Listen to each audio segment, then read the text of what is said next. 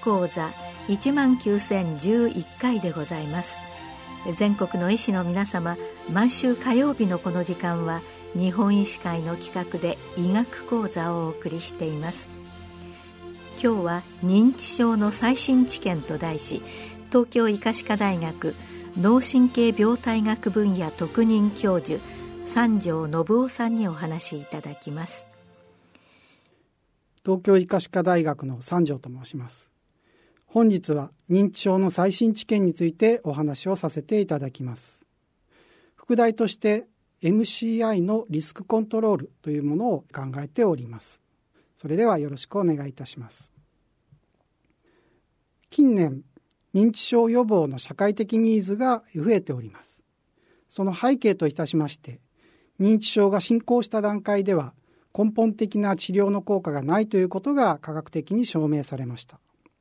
またアルツハイマー病による MCI 軽度認知障害を主な対象とする抗アミロイド療法の臨床応用が目前に迫っていると言われております。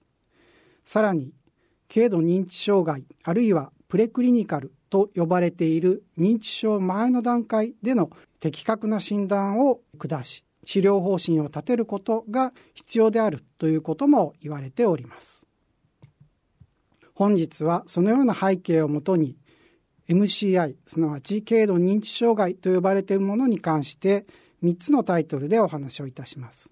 1つ目が MCI 軽度認知障害の重要性。2つ目が MCI 軽度認知障害のコンバージョンとリバージョンというものについてお話をして最後に MCI 軽度認知障害からの認知症へのコンバージョンを防ぐそのために何をするかということをお話したいと思います。まず MCI の重要性についてです。MCI 軽度認知障害という言葉を聞いたことがあるかと思います。MCI の診断基準に関しましては一つではなく私が存じ上げているだけでも6つございます。その中で最も多く使われているのがアメリカのピーターセン先生の基準というふうなことです。ピーターセンの基準では軽度認知障害を物忘れの認知障害あるいは物忘れじゃない認知障害かということに大まかに分けてそれぞれの認知障害をまた一つの単元に限ったものかあるいは一つ以上の単元にわたっているのかということを区別する形で診断することで合計4つの形に分類いたします。日本での有病率はおおよそ15%から25%というふうに言われており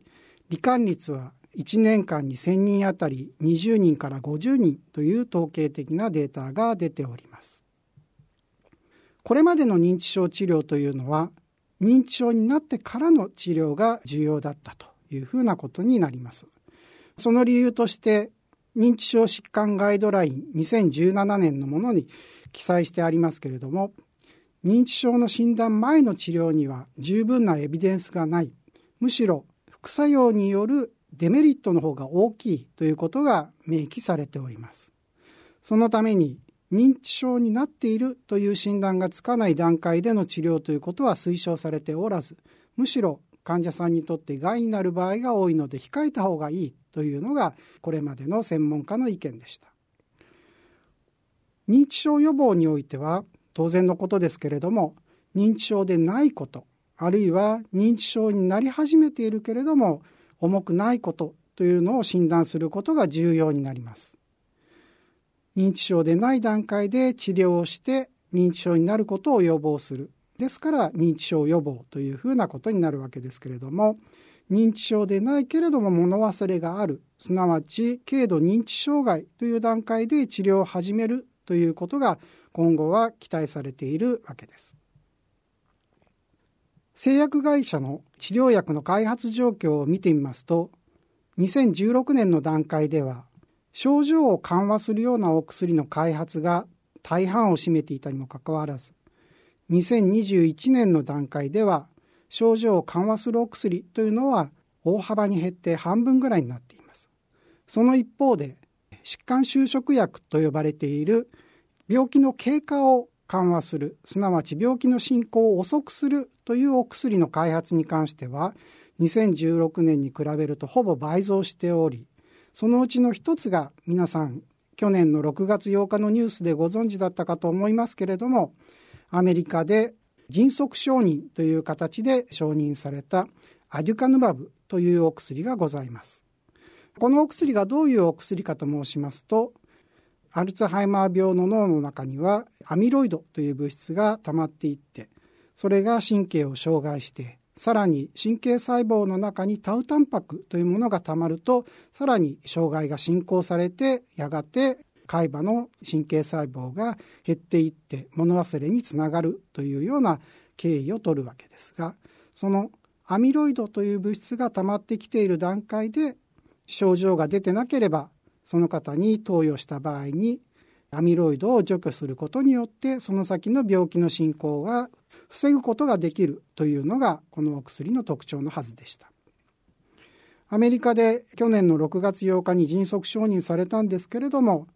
アルツハイマー病の診断に関して難しいあるいは症状が進行した段階での治療ではなかなか効果がないということもあってですね今の時点でそれほど多くの方に投与されていないということやあるいは薬の投与により脳の炎症が起こる場合があることが知られているのですがその炎症のためになかなか有効性がはっきりしないのではないかという意見があるのも現状です。では先ほどの軽度認知障害の経過についてお話をいたします。軽度認知障害にはコンバージョンという言葉とリバージョンという言葉があります。それぞれどういうものかというとコンバージョンというのは軽度認知障害の段階から認知症になってしまうことをコンバージョンというふうに呼びます。一方軽度認知障害から年を取ることによる物忘れと変わりがなくなることをリバージョンというふうに呼びます。これまでの統計で軽度認知障害から認知症になるコンバージョンは1年間におおよそ6%から15%の方がなっていくというふうに言われております。それに対して軽度認知障害から通常の加齢による物忘れに戻ることができる方というのは年に16%から41%とこちらの方がむしろ多いくらいでそのような方がですねもっと増えるようになるということを目標に製薬メーカーは薬を作っているわけです。ではそのコンバージョンに関してどのような方がコンバージョンしやすいのかということも多くの研究がございます。いささか古い研究が多くて1990年代とか2000年代のものが多いんですけれども髄液中のアミロイド β42 が減っているとか髄液中のリン酸化タウタンパクが増えているとかあるいは遺伝子でアポリポタンパク E の4が多い方とかあるいはアミロイド PET で陽性の方とかいろいろなものが知られております。さらに後の研究で一つのコンバージョンリスクを持っている方に比べるとコンバージョンリスクが2つ3つと増えるごとに認知症になる確率が高まるということも知られております。また先ほど申し上げました MCI のタイプごとのコンバージョンのパターンというものも報告されておりまして健忘型すなわち物忘れによる MCI の方はほとんどがアルツハイマーが原因であるということも報告されております。アルツハイマー病の臨床診断のですね感度得意度についても報告がありまして現在アルツハイマー病の診断というのは MRI や脳血流心知あるいは髄液検査を用いて診断するんですけれども臨床診断におけるアルツハイマー病の診断基準の感度得意度に関しては過去の報告でおおよそ感度が70%から87%比較的高い感度だと思うんですけども得意度の方は低くて44%から70%と言われております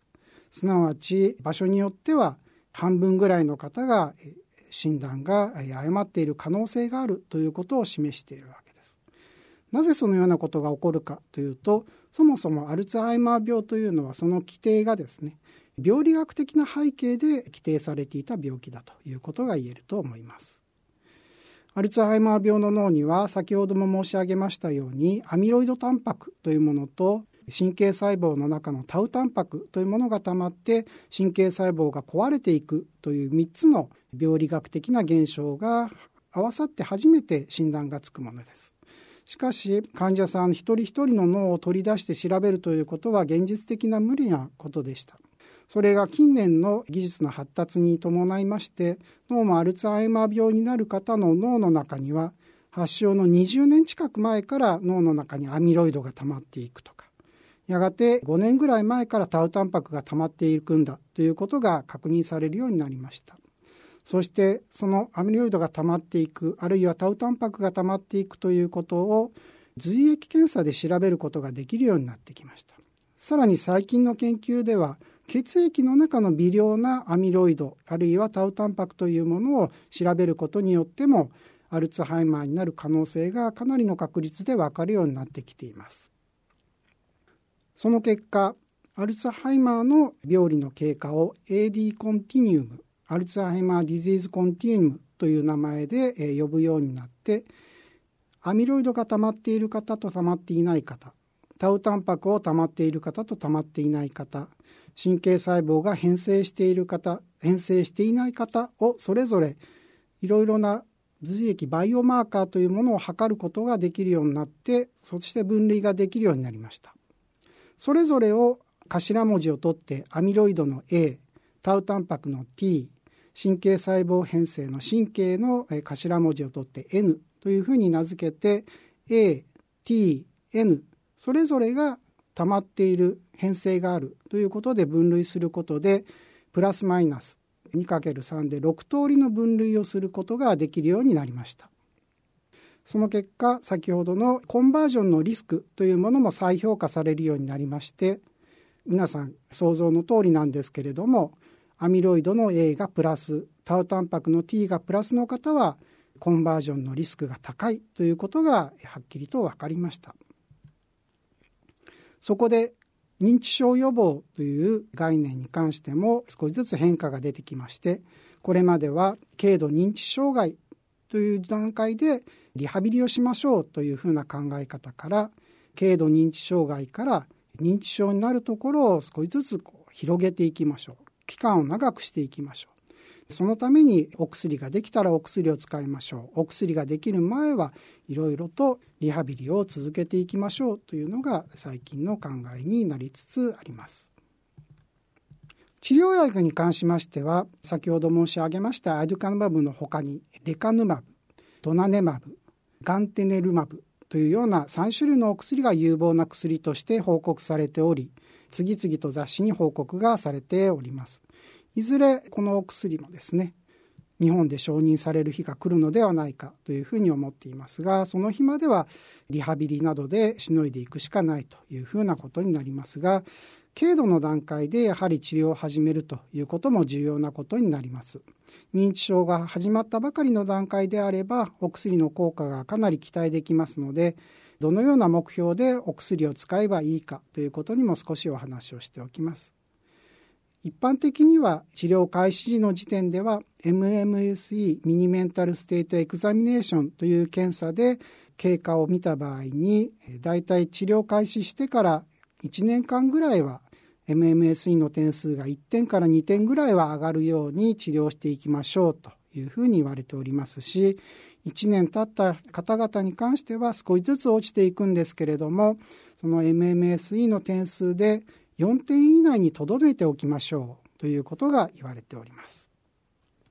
軽度の認知症の方アルツハイマーが原因の場合には治療を開始して初期には1点から2点上がる1年後にはですね MMSE で4点以内にとどめておくということを目安に治療をしていただければというふうに思います。また軽度認知障害の段階でクリニックなどを訪れた患者さんに対していろいろアドバイスされる先生も多いと思うんですけれどもその場合にはいくつかのリスク因子ですね先ほどのコンバージョンのリスク因子というものが知られておりますのでそちらの方でアドバイスをしていただければいいかなというふうに思います。これまで報告されているものとしては糖尿病高血圧高脂血症運動する習慣があるないメタボリック症候群がある。ホモシステイン結晶あるいはうつ病うつ気味である。そういうようなことがリスクとして知られておりますのでそのような点に関してアドバイスをしていただければいいかなというふうに思います。また食事に関してもですね炭水化物高カロリー低タンパク低脂肪というものは認知症のリスクを高めるということで炭水化物を減らして低カロリーで脂質を多めに摂るということが認知症の予防には大事であるということとと定期的な身体活動は認知症の発症率を低下させるということも報告されておりますので規則正しい生活とあと運動する習慣をつけるということもアドバイスいただければというふうに思います。最後に今世間的には新型コロナウイルスでですね非常に騒がれておりますけれども実は新型コロナウイルスもですね認知症のリスクとなるということが最近の報告で分かっております。私が知る限りでも4つの報告があるんですけれどもそのうちの1つはですねコロナ感染された方とされてない方と経過を見ていくと2年間でですね認知症になる方が優位に多いというようなものもありましたし脳の体積を測ってみると前頭葉というところがコロナウイルスに感染した方は少しずつ痩せていってしまうというような報告も出ております。ですのでコロナウイルスにかからないということも認知症の予防のためには重要であるということになりますのでぜひワクチンの接種などを進めていただければというふうに思います最後にまとめになります本日のお話は認知症の治療に関して認知症になってからの治療から認知症を予防するという治療へシフトしつつありアルツハイマー病を中心とした認知症の病理学的背景をもとにして治療薬の開発が進んでいるというような現状があります。その治療薬によって疾患収縮が行われるようになって認知症発症前すなわち MCI プレクリニカルの段階で的確な診断を下せるようになれば患者さんの経過を遅くすることができるということが科学的に証明されつつあります。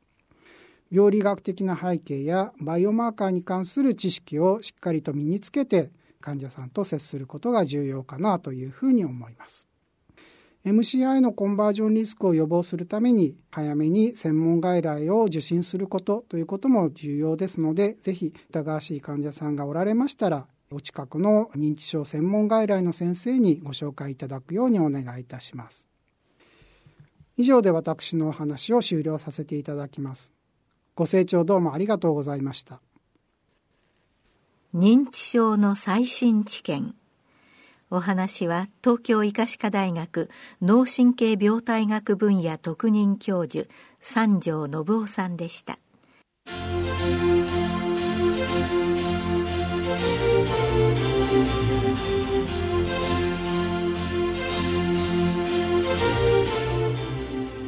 それではこれで日本医師会の企画でお送りいたしました医学講座を終わります。